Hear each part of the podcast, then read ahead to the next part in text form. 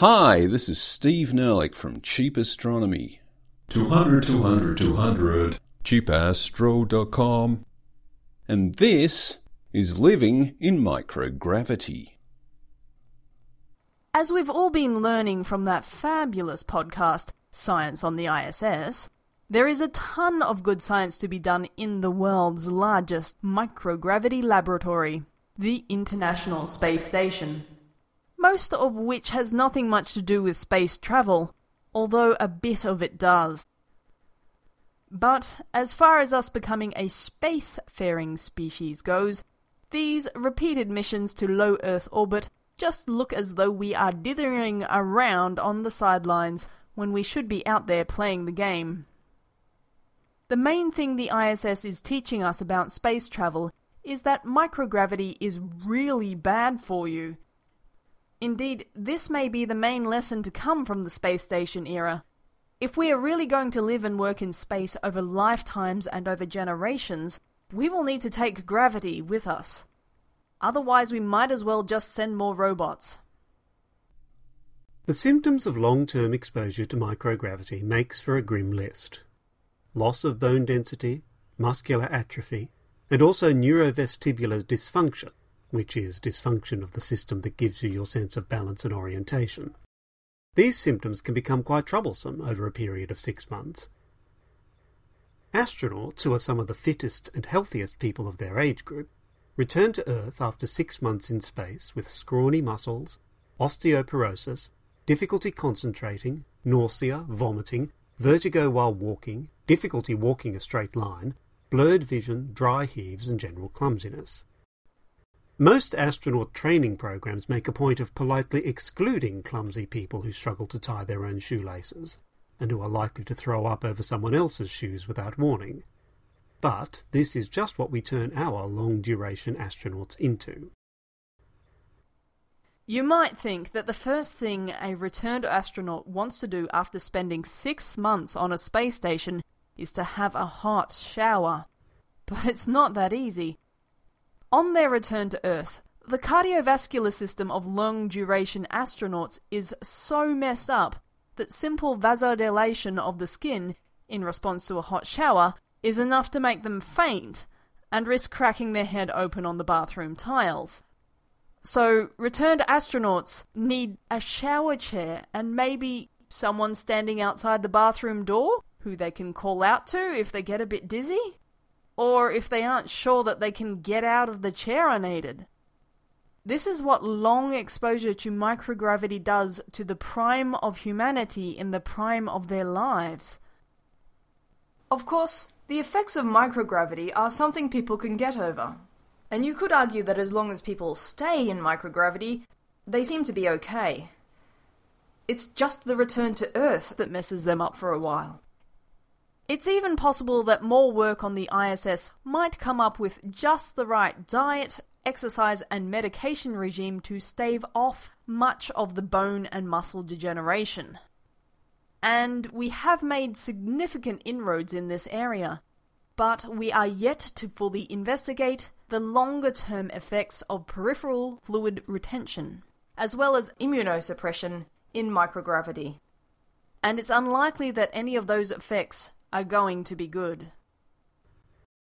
So, for now, we should assume microgravity is a health hazard, even though it is a dose dependent health hazard.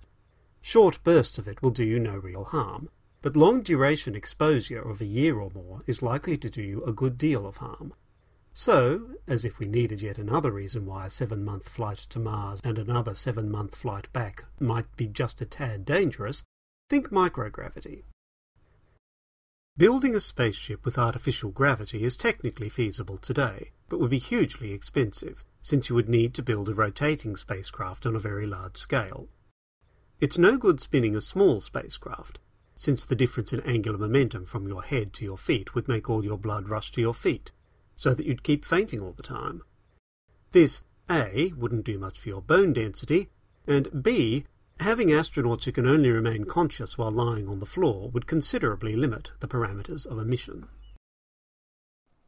If you imagine a big bicycle wheel, the centrifugal force on an object at its outer edge is strong and that force declines steadily for any objects positioned inwards along the spokes of the wheel, until the force reaches zero at the center of the wheel. So, for a person to be comfortable standing, you'll need something like a 200 meter diameter wheel, which is set spinning fast enough to generate artificial gravity at its outer edge, with that gravity only declining slightly over the proportionally small distance of 2 meters. That is, the height of a standing adult. All that said, though, you don't really need to build a wheel. You could just attach a spacecraft cabin to a 200 meter long stick or cable with a counterweight at the other end. You then set that whole structure spinning, where the center of the stick is the axis of rotation. The counterweight might be a fuel tank, extra supplies, or even a landing craft that won't need to be made operational until you reach your destination. The spacecraft's main thrust engine would probably be placed at the axis of rotation, while lateral thrusters would be attached to the cabin and or the counterweight to start and then sustain the spin. Since the spacecraft will be spinning in a vacuum, sustaining its spin won't require continual thrust, probably just an occasional correction burn to maintain a steady spin rate and hence a steady force of artificial gravity. Just how much artificial gravity you need to generate to keep people healthy is an open question. The faster you spin something, the more energy you need to burn, and the more stress you place on the structure that is being spun. So while 1g may be ideal, 0.9g, 0.5g, or even 0.1g might be nearly as healthy. Just giving our bodies some idea of which way is up and providing an environment where fluids drop and warm air rises would eliminate many of the current problems involved in living and working in microgravity. So, to find out the ideal proportion of G for good health, we should set up a moon base, from where we can start observing whether people can tolerate one sixth of Earth's gravity, that is, 0.17 G, for longer periods than we've ever managed at the ISS, ideally for years at a time. This is certainly something we need to get a handle on ahead of sending people on a one-way mission to Mars, which has gravity of around 0.4 g. Not that this podcast supports sending people on one-way missions to Mars anytime soon. This podcast thinks we should start sending people on one-way missions to Mars when Mars has a school, a hospital, several takeaway restaurants and a police force. Anyway, if we do find that living and working on the moon with one sixth of G is sufficient to sustain reasonable health, then one sixth G may be all we need to generate on our long duration space flights of the future. If it turns out that we need Mars strength gravity of around two fifths G, then that's what we will need to generate instead. And if it really turns out that we need a full 1G, well, so be it. We will just have to manage the energy cost and engineering challenges that go along with that. The fact that we just don't know how badly a Mars mission might affect an astronaut's health over a seven month return journey is reason enough not to do it. At least not yet. So let's go back to the moon and see how well we manage 0.17g over long periods. Sure, we've been to the moon, but we've never really tried to live there. It is just another small step, but it's a new step. Thanks for listening and for letting us spend four whole years getting you from episode 100 to episode 200. This is Steve Nerlich from Cheap Astronomy, www.cheapastro.com.